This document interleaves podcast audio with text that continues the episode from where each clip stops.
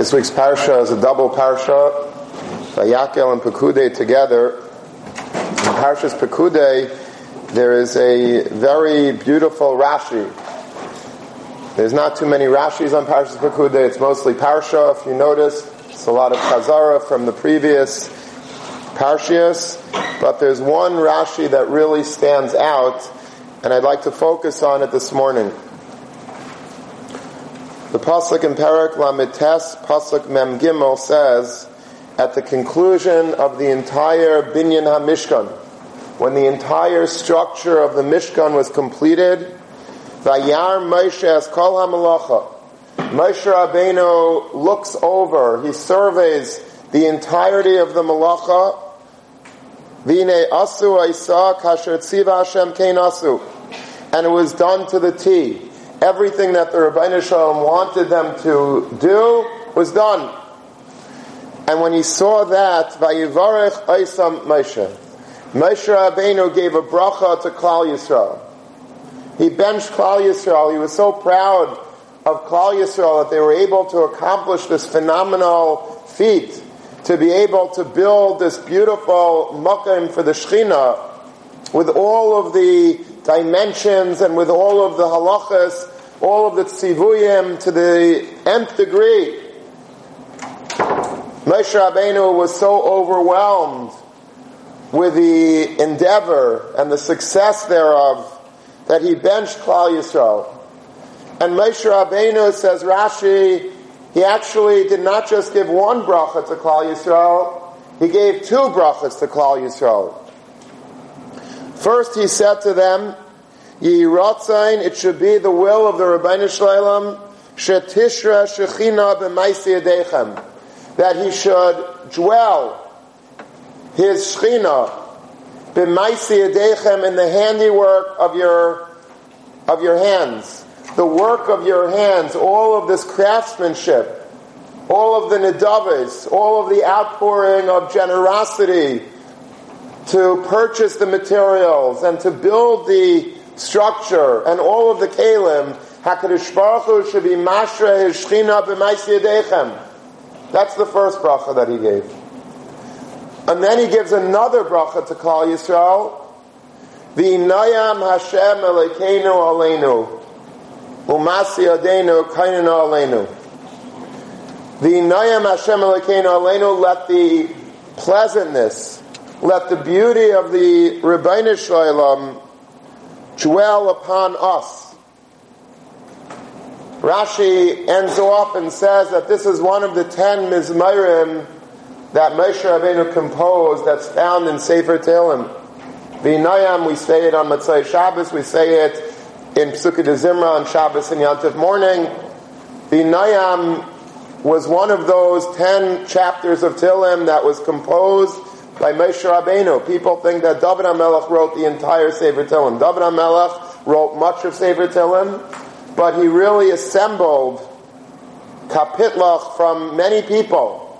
Adam Arishain and Moshe Rabbeinu and Asaf. There were a lot of there was a lot of other people that contributed to Sefer Tehillim. But Moshe Rabbeinu wrote ten of these kapitlach. One of them is the Inayam, and that was one of the brachas that the Rabbeinu, that Moshe Rabbeinu gave to Klal Yisrael. Let the pleasantness of the Ribbono Shel Olam be aleinu upon us. And the Mefarshim ask, why is it that Moshe Rabbeinu chose two distinct brachas? Whenever you see some something like this, you have to ask yourself a question, what is both brachas doing? Let's just give one bracha. Why two brachas? And one said a, a Rebbe used to say, when we learn together, sometimes you look up in the, uh, the Maseres Hashas, and the, um, and the, uh, on the side of the Gemara, when there's a footnote in the Gemara, so you look to the side and it tells you um, where it's found in the Rambam and Shulchan Aruch.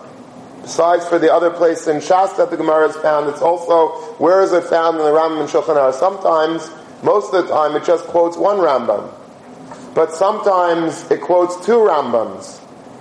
So he used to say to me, Rabbi, he says, Moshe, you know what you have? when you have two Rambams that's quoted from, uh, from one footnote? I said, no, what, what do you have? He says, you have shear.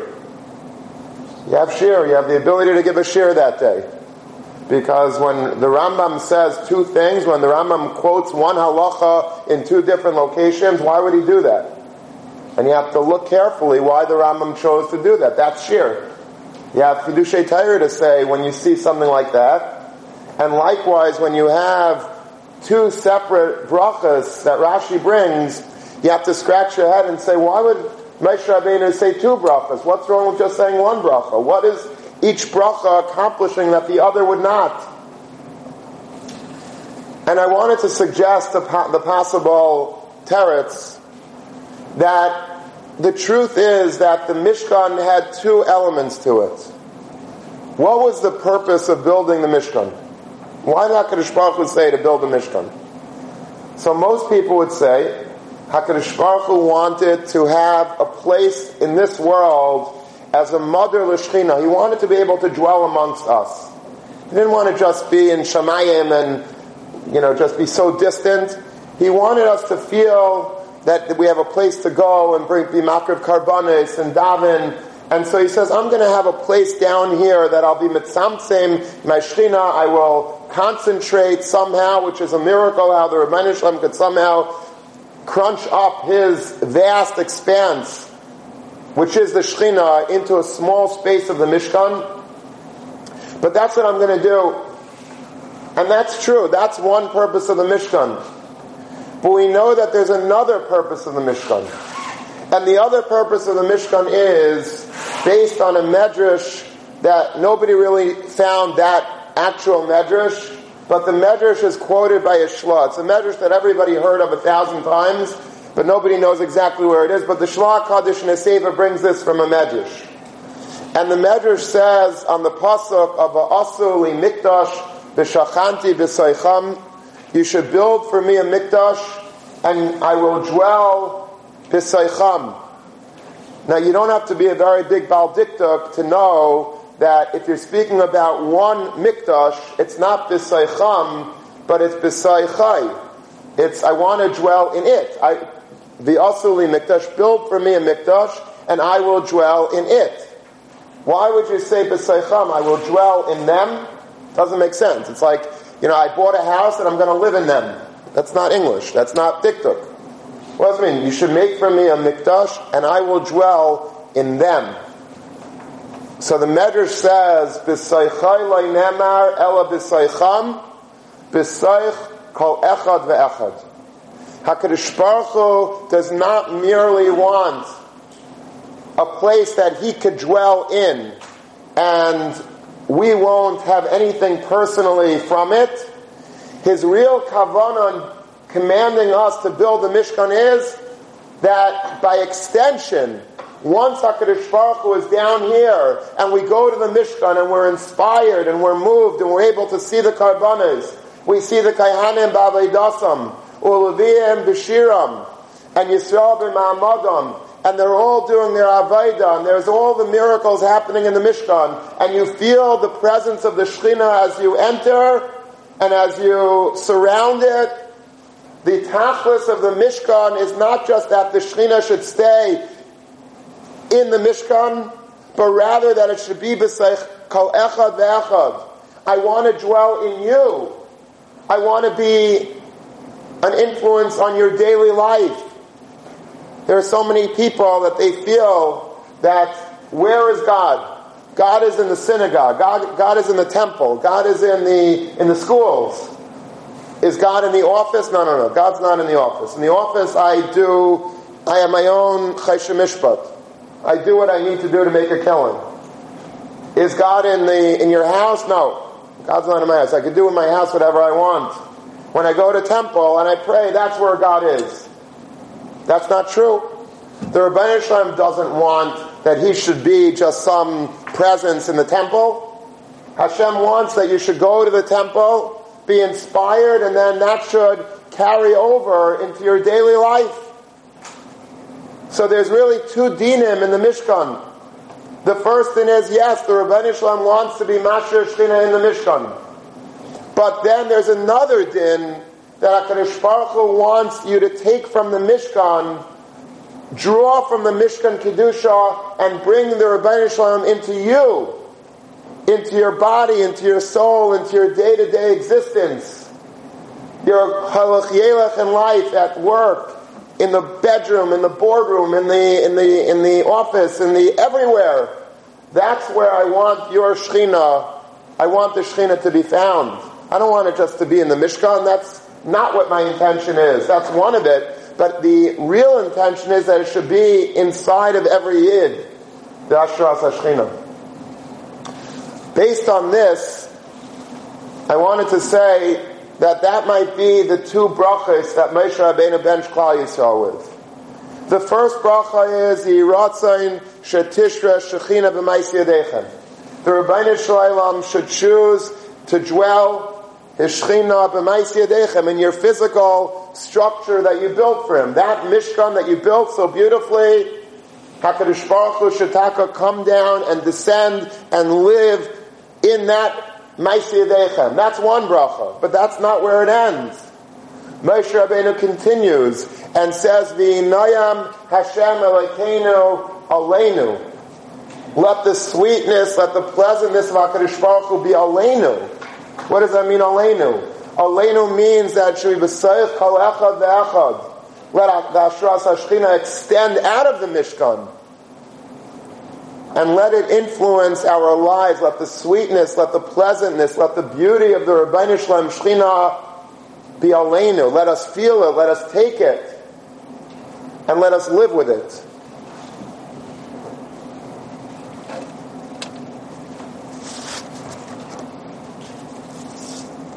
I saw this year a art from Rabbi Yashiv in a Sefer Haggadah that I think ties in nicely with my Vart, but it's really a, it's a, it's a beautiful Vart in and of itself. He also was bothered by what this bracha v'inayam Hashem Alekeinu Aleinu means. He says a meridic thing. He says that where did the inspiration of the architecture and the design of the Mishkan come from? Where did it come from? Think about it. The people that built the Mishkan, Bitzalel, and all of his team of, of architects and team of contractors and builders, where did they grow up? Where were they raised? Where did they quote unquote go to their design school? They didn't. The Ramban says that these are people that were completely unskilled in any artistry and any artisanship. And it was just, they were Nisal Libam. They just had a divine calling to build something way beyond the scope of their capabilities. And the Ribbono Shel Olam allowed them, gave them the Siyat Dishmaya somehow to do this amazing thing. Imagine if you have absolutely no training in design. Let's say you never made even like a bracelet or a ring in your life. And I give you a, a lot of gold and a hammer and I say, okay, now chisel out, make a menorah. One piece of gold. The whole menorah was banged out of one big sheet of gold. Here's your hammer, here's the gold, go for it. I don't know what to do with it. What, what, I start banging? What do I do? That's sort of what happened with Bezalel. He had no training. He wasn't a, a goldsmith.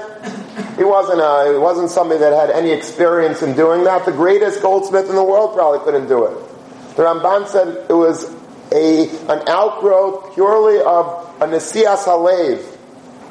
They just wanted to do it, and sometimes when you want to do something really badly, and you dive into the Ribbono Shel Olam and you try, the Ribbono Shel Olam allows it. Be that as it may, you know that every artist has some inspiration.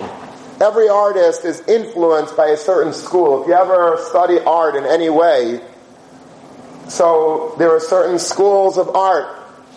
Monet has a school of art, and Rembrandt, and uh, Picasso, and some are modern art, and some are impressionist art, and some are, I don't know, classical, and whatever. There's different types of schools of art.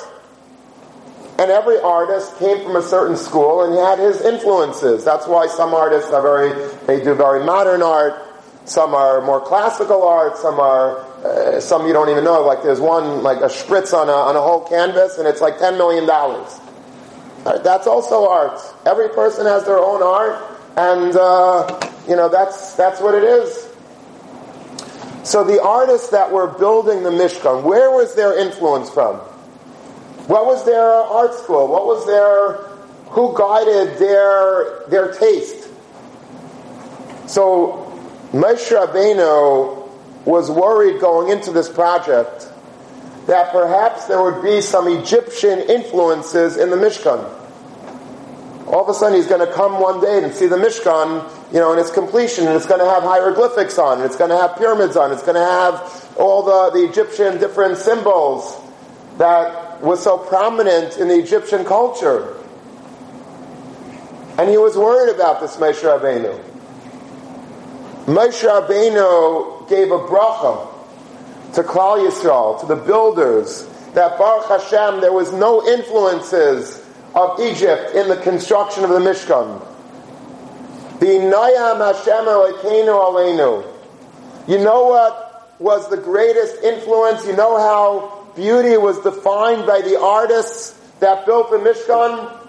The Nayam of Hashem. What was beautiful to the Ribbono Shel Olam the Ribbono Shel Olam's taste in art, the Ribbono Shel Olam's culture, the Kedusha of the Shechina, that is what permeates the Mishkan in every single Kliya Mishkan. The Nayam Hashem Elokeinu Aleinu. The Nayam of Hashem. That was the primary and the sole influence of the building of the Mishkan. There was no Trefana additives to the Mishkan. There was no graphics in the Mishkan that were from a Gayasha uh, Hashpa. It was all pure Nayam Hashem. It was all beauty as defined by the Shalom, not as defined by Egyptians, not as defined by what Paris considers to be beautiful, or what London considers to be beautiful, or what Rome or Greece. It was a Nayam that was a Nayam to Hashem. And that's what made the Mishkan the perfect mother Lashchina. Because it was beauty as defined by the Ribbono Shel Olam. This is what Rabbi Yashiv offers in terms of this bracha of the of Moshe Rabbeinu to Klal Yisrael, the Nayam Hashem Alekeinu Aleinu. The beauty of the Ribbono Shel Olam rests in this, and that's Aleinu. We are influenced only by the beauty of the Ribbono Shel Olam, not by the beauty of what a guy considers to be beautiful, but purely what Hakadosh Baruch Hu considers to be beautiful.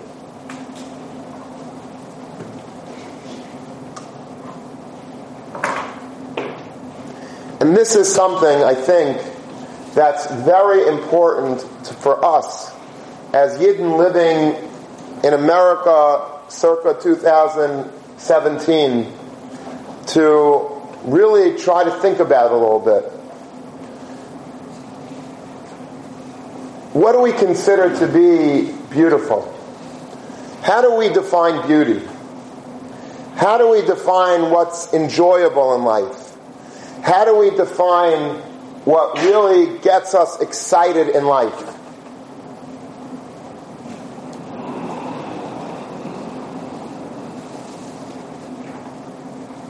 I would suggest that if we were intellectually, if we were honest with ourselves, and we'd ask ourselves that question, the answer might be a little frightening.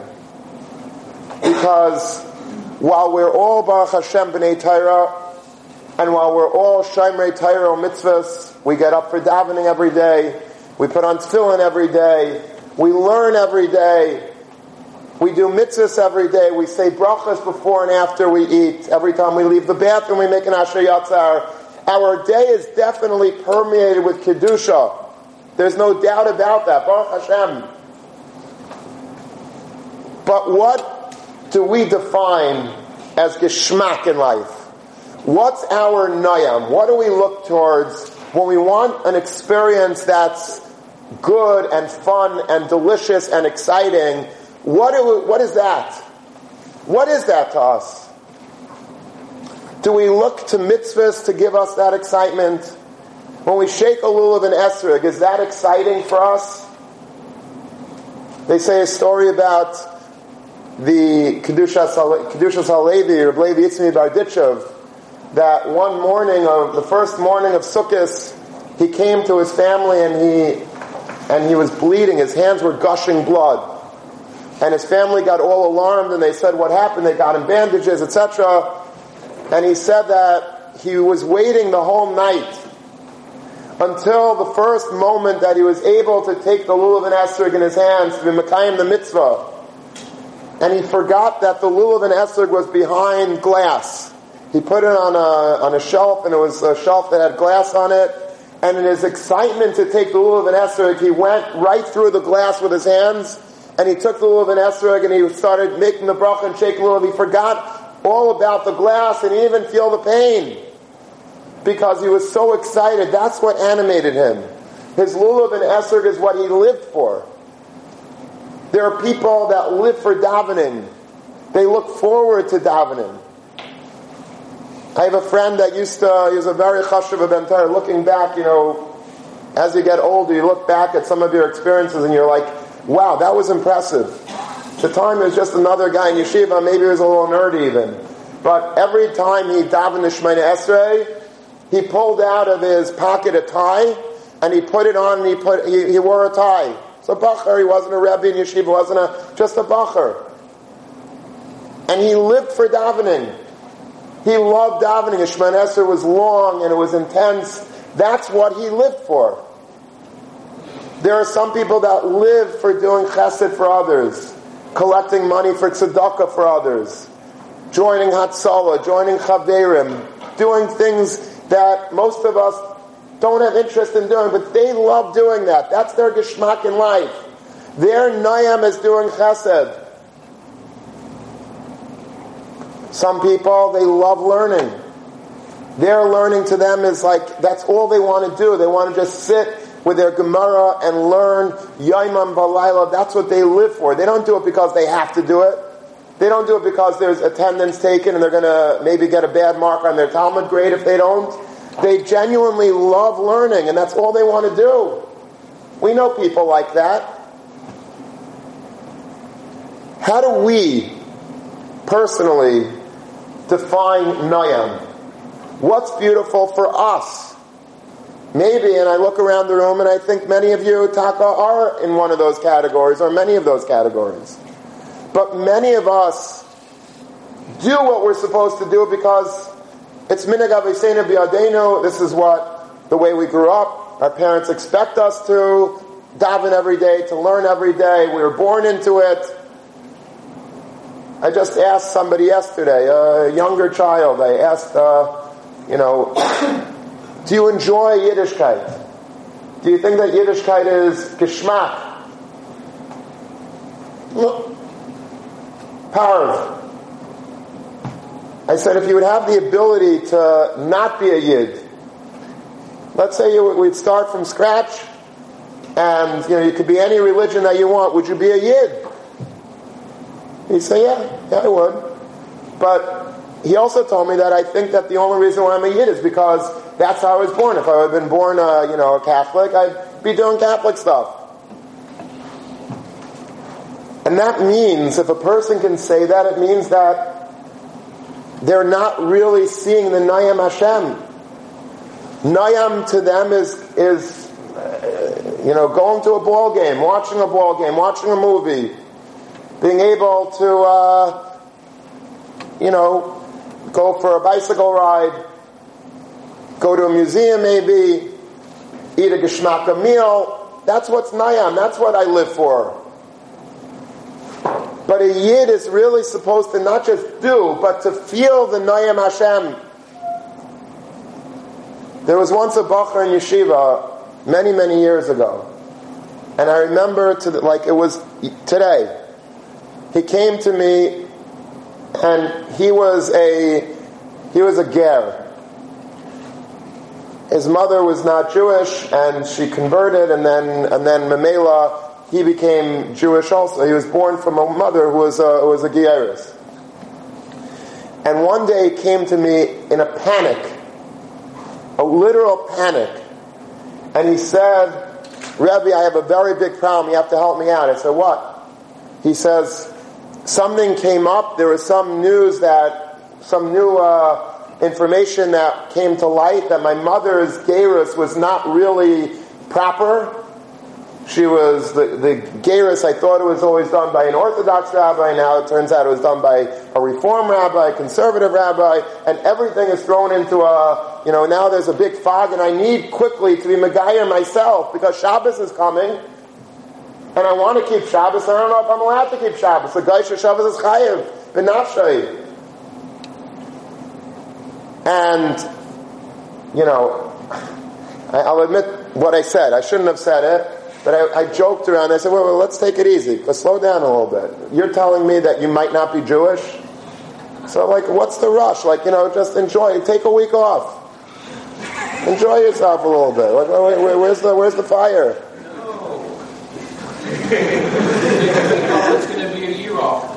And then, so he said, he said to me exactly what Benjamin said. He like was making a macha. I was joking half, but he was, he was like, what are you talking about? He says, I know you're joking, but he says, I don't want to miss one Shabbos. One Shabbos? And I'm like, wow, that's the way a Yid should be. That's the way a Yid should be. A Yid should not, every Shabbos is chashuv. Every day is chashuv. Every davening is chashuv. I wouldn't want to miss it. You, you, give me a choice of being a Yid or a guy, it should be even a, a Havamina that I should want to be a guy. But we're so influenced by the culture around us, by the Nayam HaMitzri, as Rabbi Yashiv puts it. What's geschmack to us is what's geschmack to every American. We happen to be Jewish by faith. But are we Jewish to the core? Is the Nayam Hashem Aleinu? Is the Shechina really Shara B'Seich Echad Ve'echad? if the Shekhinah didn't just stay in the temple, but it was actually inside of us, then we would all feel that way. Oh, I should be a guy? I want to be a Yid. I love being a Yid. This is what I live for. I wouldn't want it any other way. The problem is that we have the first bracha of Moshe Rabbeinu, the Shekhinah Sher B'Maisi We build yeshivas, and we build shuls, and we build kailim, and we build chadarim, and we build Beis Yaakovs, and we build kosher restaurants. And there's the Shechina. But is the Shechina b'seich echad ve'echad? Did the Shechina get to the Vinayim Hashem Aleinu? That not. That bracha of Moshe is not chal on all of us. That's for the select few. We have the Nayim HaMitzri.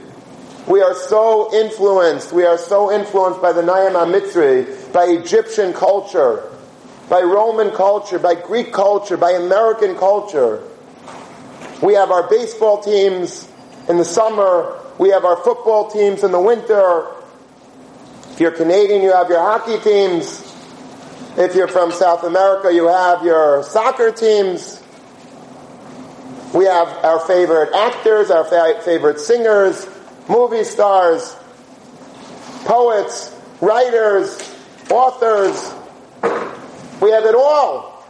The only difference between us and them is we wear a yarmulke, we put on tefillin, and we do mitzvahs. But the Mahusenu is the Nayam Hashem Aleinu, is it B'sech Echad Echad? Unfortunately, not always. And that's the reality. And if maybe you feel that what I'm saying is not true, then you're lucky. But go to the yeshivas, go to the, the, the elementary schools, and ask those kids, or high schools, find out, go ask them. Find out, take a poll in the high schools of how many people think Yiddishkeit is geschmack. Or ask yourself, when you were in high school, is Yiddishkeit geschmack? Yiddishkeit was something that you did begrudgingly, because you had to, your rabbi said to do it, your parents said to do it, but it was such a dehydrated form of Yiddishkeit so often that I'm doing it, but I'm not, you know, it's, it's just a cultural thing, but it's not what I really want to do with my life. What do I love traveling and I love seeing the world and I love movies and I love sports and I love everything that the Nayam HaMitzri is. But Yiddishkeit is not, it's something I do, it's not something that I live. The Nayam Hashem is not Aleinu. The Nayam HaMitzri is Aleinu. And that's a shame.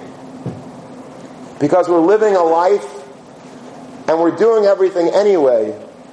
So shouldn't it be with a perception of how beautiful it is? Ashreinu matayv chalkenu, umanoyim gayraleinu, umayafa yerushasenu. It's not just an intellectual type. Ashreinu matayv chalkenu. Type means, yeah, I give it a, a you know, a, passing mark. Type chalkenu, our, the fact that we're yidden, it's good. That's an intellectual thing to say. That's a very, you know, cerebral reaction. It's tight, it's good. But it doesn't stop there. You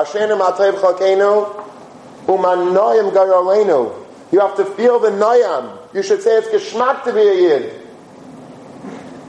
I should see beauty in my Yiddishkeit. It has to be noam. It has to be an emotional high. It has to be an aesthetic high. You have to say, I love this. I love sitting in a sukkah on Sukkot. I love eating matzahs on Pesach. I once had a friend who was dating for a very, very long time. He was already in his 30s. And he was still in yeshiva and he was in the dormitories and he was finally going out with a girl for a long time and there was traction and things were going, not attraction, there was traction things were picking up speed, and everyone in the dorm was so excited. Finally, this guy's going to find the shidduch, he's going to get married. And one night he comes back to the dorm, and he's Avo B'chafoy Reish.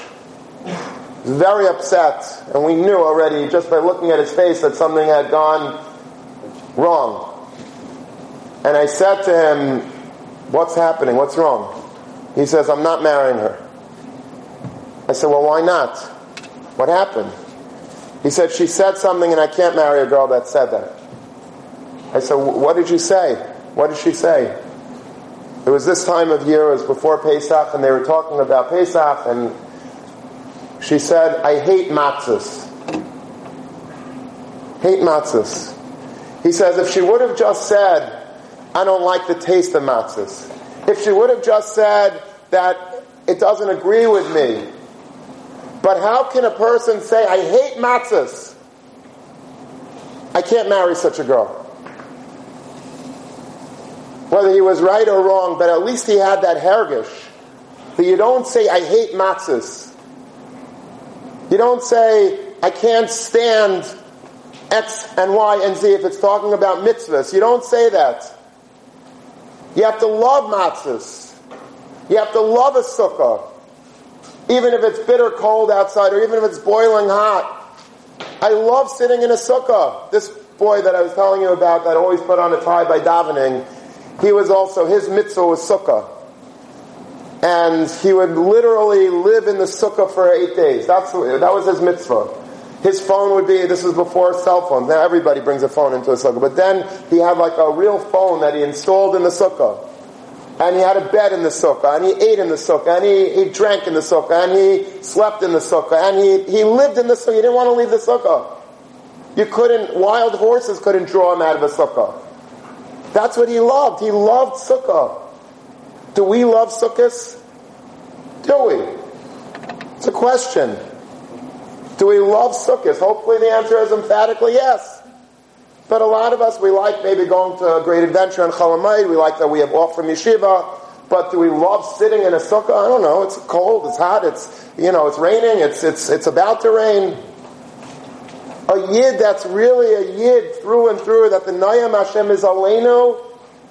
They look forward a whole year to sukkahs. They look forward a whole year to Pesach, to eating those matzahs. They look forward to Lag BaOmer, and they look forward to davening in shul a whole day on Yom Kippur. I had a grandmother who used to say to me that her favorite day of the year was Yom Kippur. I say Yom Kippur? Yom Kippur is your favorite day of the year? You don't eat, you don't drink. You have to walk with slippers. You have to pray in shul a whole day. When I was a kid, I like was flabbergasted to hear somebody say their favorite day of the year was Yom Kippur. Mela, Purim, Hanukkah, Yom Kippur? She said, yeah. Yom Kippur. Yom Kippur, was there a more beautiful day of the year? Able to stand in shul without the distractions of food, without drink, with your machzir just standing and crying before the Rebbeinu is there a more beautiful day of the year? A day of slicha, mechila, and kapara? But you need, you need a Yiddish heart, you need a Jewish heart, and a real soul that's alive and pumping well, operating properly to feel that. Because if we are so influenced by technology, which is getting more and more into us, do you have any doubt that in, in 10, 15, 20 years, there's going to be some inside of your skin, a chip that will, mamish, make you part of the internet? You're laughing. Trust me, look at this tape in 20 years. You're going to say, wow, that Bamberger, he was way ahead of his time. we're going to be human internets. That's what we're going to be. It's going to be in our minds, it's going to be in our hearts, in our veins, pumping internet, pumping schmutz, pumping information that we'll never need. That's what we're going to be. We're going to be human computers. It's getting there already. We're probably there already. I'm sure they're, they're, they're developing in some laboratory a human being that's really a computer. And that's what we, that's what we are. That's what we're becoming. But then woman quoted more times. Joseph was Tisha, uh, Right. Tisha B'Av, and prepared for Gemara. All she did was quote a Gemara.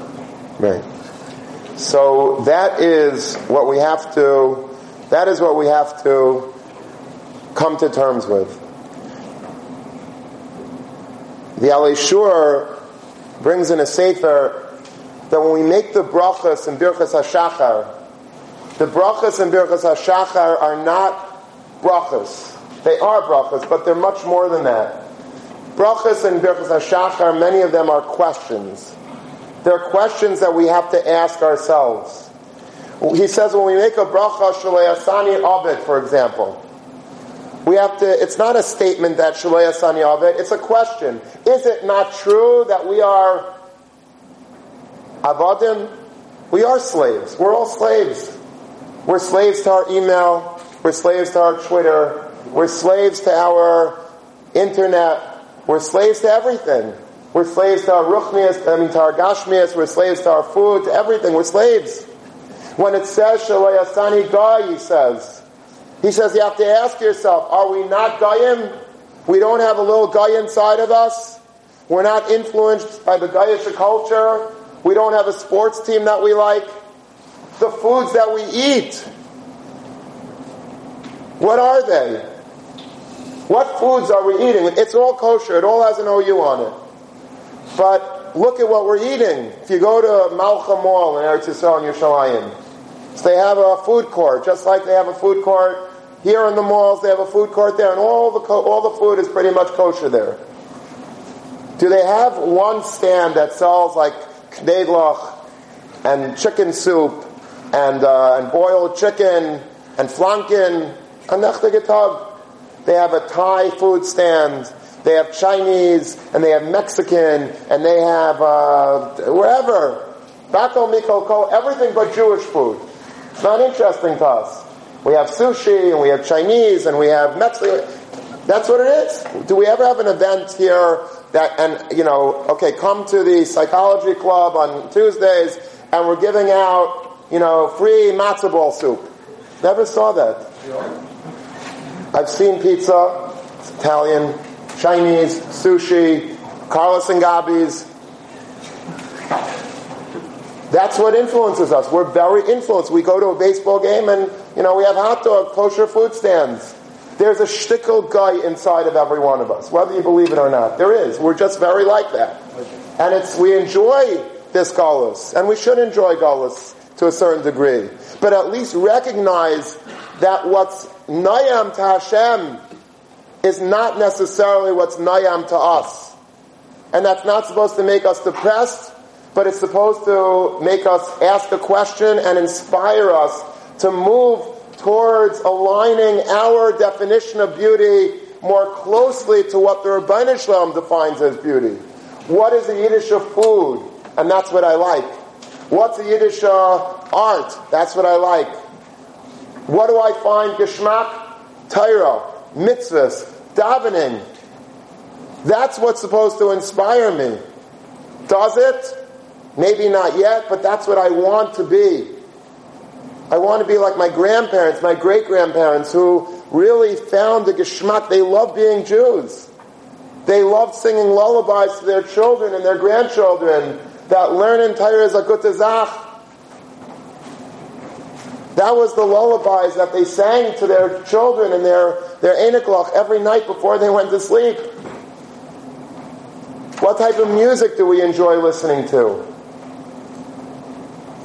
A boy came to me once and says, Rabbi, I really would love to get into Jewish music. Not that Jewish music is really so Jewish, but at least it's, the lyrics are psukim. He says, but I, I'm so, he says, you know, I said, Jewish music is very nice. What's wrong with it? He says, I know you think it's very nice, but That's because you don't really know music.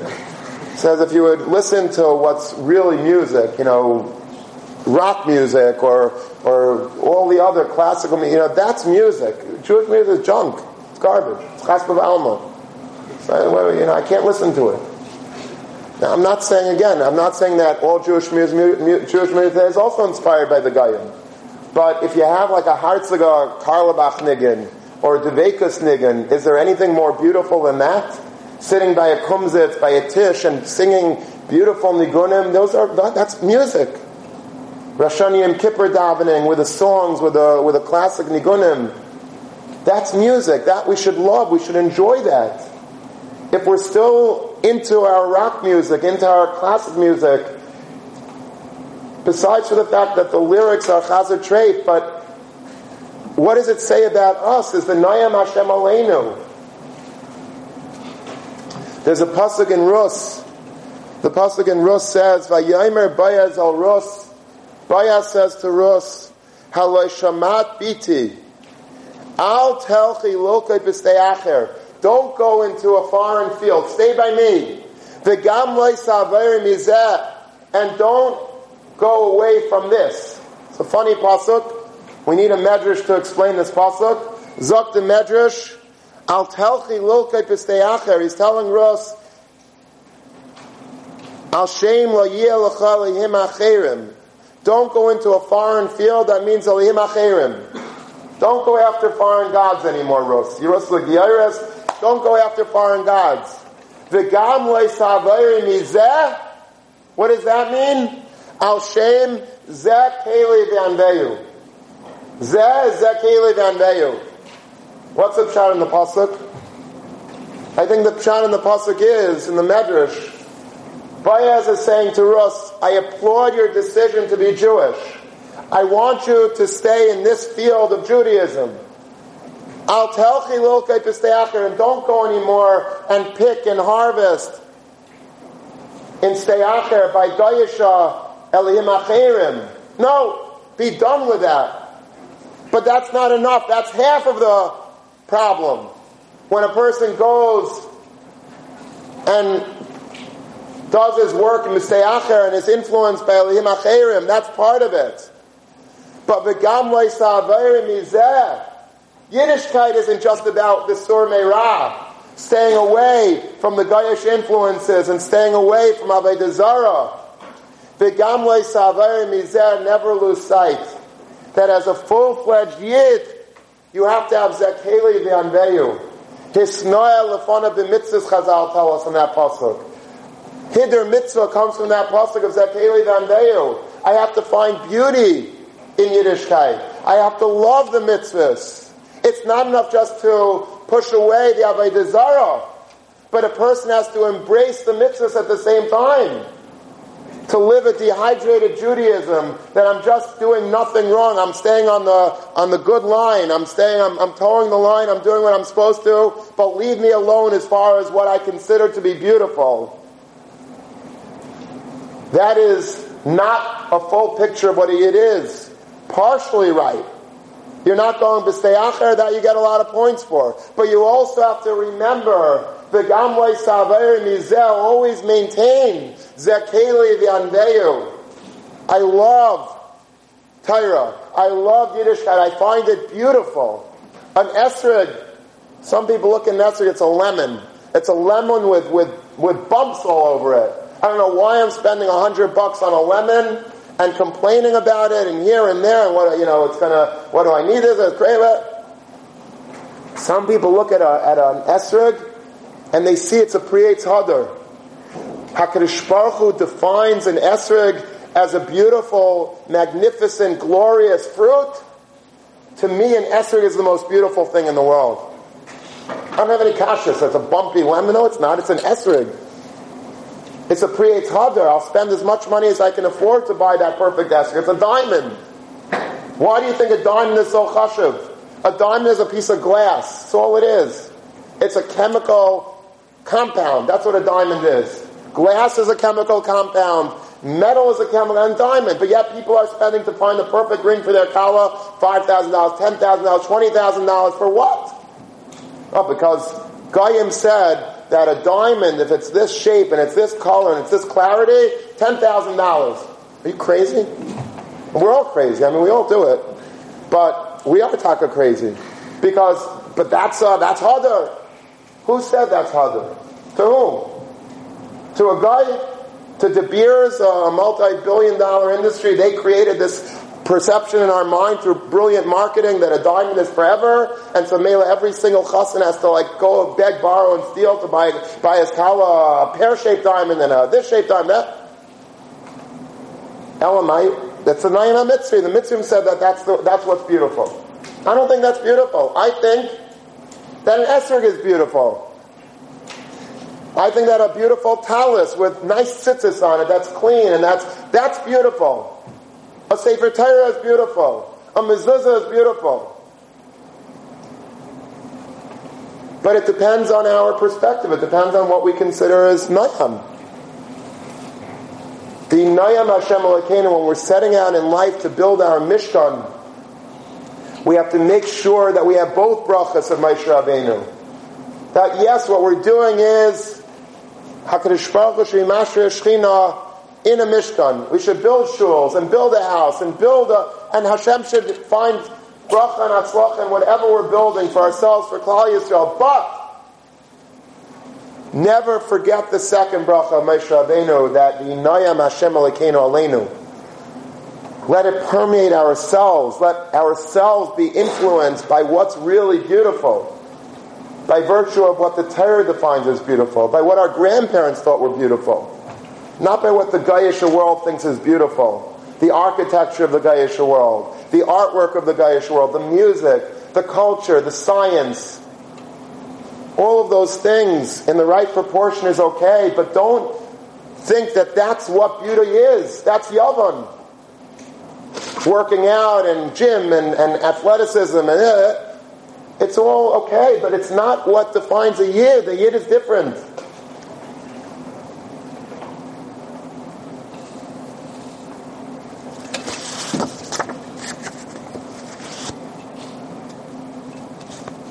What's the Eitzah? What's the Eitzah? If we find ourselves taka bitten by the by the Nayam Mitzri. How do we change it? How do we change our children? How do we raise children in this generation that taka believe that it's geschmack to be a yid? I think there's two things. There's two things that you have to do to, to raise children, and we're our, we're our own children with the Nayam Hashem Aleinu. The first thing is, we have to be more like Bitzalel. Bitzalel was the architect that created this Nayam Hashem Aleinu. The word Bitzalel, says Chazal, is Bitzel Kel. Bitzalel, according to Medrashim, was only 13 years old. He was a bar mitzvah boy. What made him special? What made him be able to build a Mishkan while all his friends were, were buying and selling baseball cards? The answer is, Bitzal was Bitzal Kel. He was completely absorbed in the shade and the shadow of the Ribbono Shel Olam. the more that we're able to make sure that we and our children are B'tzel Kel, that our influences are Jewish influences and that we stay away as much as we can from Goyish influences, the more that we have a fighting chance of creating a child who's B'tzel Kel. It's an impossible fight today. Because you have to literally move to Mea Sharim, move to Bnei Brak, move to Lakewood, and even then, if you know what's going on in those places, there's no, they're not really any more inoculated from the Nayam HaMitzri. But the more that we're able to filter ourselves, filter our computers, filter our lives from the Nayam HaMitzri, the more that we're able to be B'tzel Kel, ourselves, our families, the better chance we have to have the Nayam Hashem Aleinu. If we're sitting and learning, if we're davening, if what we do, this is what we're surrounding ourselves with most of the day, then that's what's geschmack to us. If all day long we're talking about baseball and football and basketball and movies, that's what's going to be geschmack to us. That's one thing that we have to do, to try to take ourselves, step back, ourselves, our children, our families, and try to somehow fight against the Mitzrim making such inroads into our lives, into our homes. And the other thing that it takes to raise a child that understands that Yiddishkeit is beautiful is it has to be beautiful to us, to the parents. Zek Keli Vanveyu. What's the end of the pasuk? If it's geschmack to my father, if I see that my father is enjoying Yiddishkeit, that my grandfather is enjoying Yiddishkeit, that to them it's chashuv, then I could say Zakeli Vanveyu. If I see my father loving the New York Yankees, I'm going to be a Yankee fan. If I see my father loving a certain type of music or a certain type of hobby, or he loves going skiing, or he loves doing this, that's probably going to be influencing me. If my father is somebody that says Yiddishkeit is geschmack, and you see that he feels that, Elokei Aviv Arim then I could say Zakeli Vanveyu. They say a story about a child that was in, he was like a little kid and he was the Shabbos Abba in school. So, you know, they have the Shabbos Abba, they have the Shabbos Ima, and he, you know, he makes Kiddush and Chalas, and they sing Shema. They do like a mock Friday night meal every Friday morning in many schools, many preschools.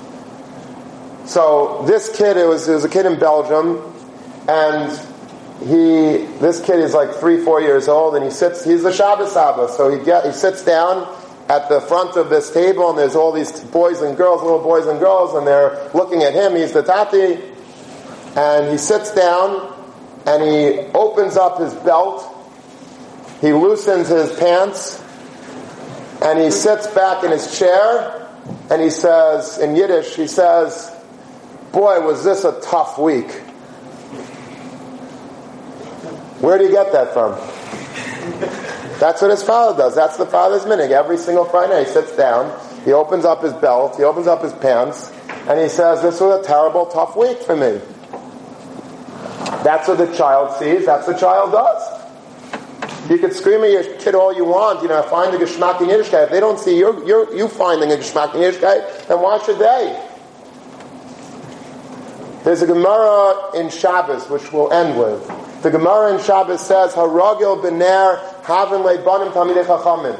If a person is accustomed to lighting candles in his house, Rashi says near Shabbos and near Chanukah, you will have children that are tamidei chachamim. It's a skula to light Shabbos candles to have children that are tamidei chachamim. What's the skula? Everybody lights Shabbos candles, right? And, and is everybody a Talmud Chacham? People that are chilonim in Eretz Yisrael, they light Shabbos candles. Where's the Talmidei Chacham coming out of every every time a person lights Shabbos candles? Dr. Yaakov Yosef Herman, the tzaddik of America, says like this. You know what it means? Haragel b'ner having leibanim Talmidei Chachamim. Let's say in the old days they didn't have electricity. They had lights. They had candles. You'd light a Shabbos candle, And putting aside any Shemayat issues, I know people that are very medaptic, they always have a problem with this story because of Shemayata. Forget Shemayata for a second. But a person sits by the Shabbos candles and learns Friday night. And he doesn't learn for five minutes, he doesn't learn for ten, he learns for hours. He sits, finally gets a, a little time to himself, it's quiet, he doesn't have work, he doesn't have the phone. He sits and he learns Friday night by the Araner. And now his son, his five-year-old son, his seven-year-old son, wakes up in the middle of the night. And he's thirsty. And he wants a drink. So he goes downstairs, and as he's going down the stairs to the kitchen, he sees his father sitting by the Neir Shabbos, hunched over his Gemara, learning Bahasmada Rabbah. Haragil Bener, such a person that's Ragil Bener like that, the Ner Shabbos enables him to sit and learn with a Geschmack. Such a father that does that, that shows how Geschmack Torah is to him, doesn't preach that you better get a good mark in learning and you better be a master, you better be a lamdan, but he actually does it himself and by osmosis, it spreads to the child. It's impossible for a child not to want to be a Talmud Chacham if he sees his father loves Torah so much. That's how you get a Noyam Hashem Aleinu. The Noyam Hashem Aleinu comes from the fact that we ourselves are pushing back against the culture of the Goyim that's so pervasive and if we're a father, we have a father, we were Zaycha to have a grandfather, somebody that was this living example, and if we didn't, then we'll be that living example for our children. That's the way to raise ourselves and our children. To be Mekayim, not just the bracha that in the temples and in the schools and in the shuls, that's where the Shechina should be Shaira, but beyond that, deeper, Hinayam Hashem Aleinu. The Shekhinah will permeate our essence. It will define us. And the Nayam that we see as being beautiful and Geshmak and Yafa and Noim will not be what the Mitzvahs consider to be beautiful. But we will be inspired, influenced, informed by what the Ribbono Shel Olam considers to be Nayam. This is the greatest mission that we have in life. To try to make what we live for, not just what we do, but what we